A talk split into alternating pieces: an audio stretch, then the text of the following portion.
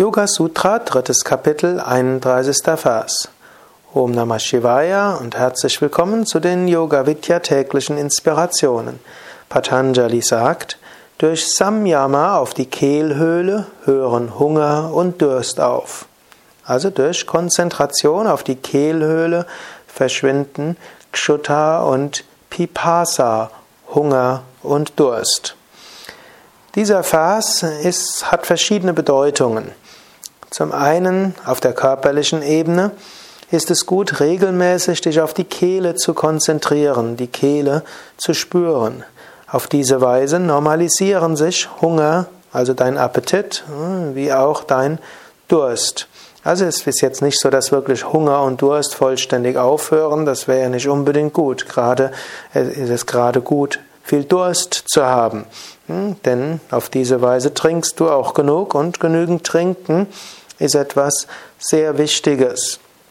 Also man kann auch mehr sagen, durch Konzentration auf die Kehlgegend normalisieren sich Hunger und Durst empfinden.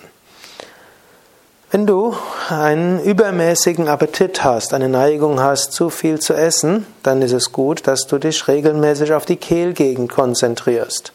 Und so ist ja auch bei den Yoga-Vidya-Yoga-Stunden immer der Schulterstand und der Fisch dabei. Und bei Schulterstand und Fisch konzentriert man sich ja typischerweise auf die Kehlgegend. Und selbst wenn man den normalen Schulterstand, Normalpflug und Fisch nicht machen kann, macht man eben Varianten davon und konzentriert sich auf die Kehlgegend. Ich halte es für unbedingt wichtig, dass du dich jeden Tag auf deine Kehlgegend konzentrierst. Das hilft dir, einen natürlichen und guten Appetit zu bekommen.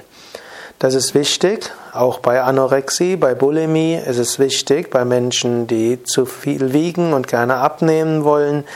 Es ist wichtig, eigentlich auch für alle Menschen. Denn jeder isst. Und über die Konzentration auf die Kehle kommt auch ein Gespür, dass du das magst, was gut für dich ist. Ebenso auch für deinen Durst, dass du ausreichend Durstgefühl hast, ohne zu viel oder zu wenig.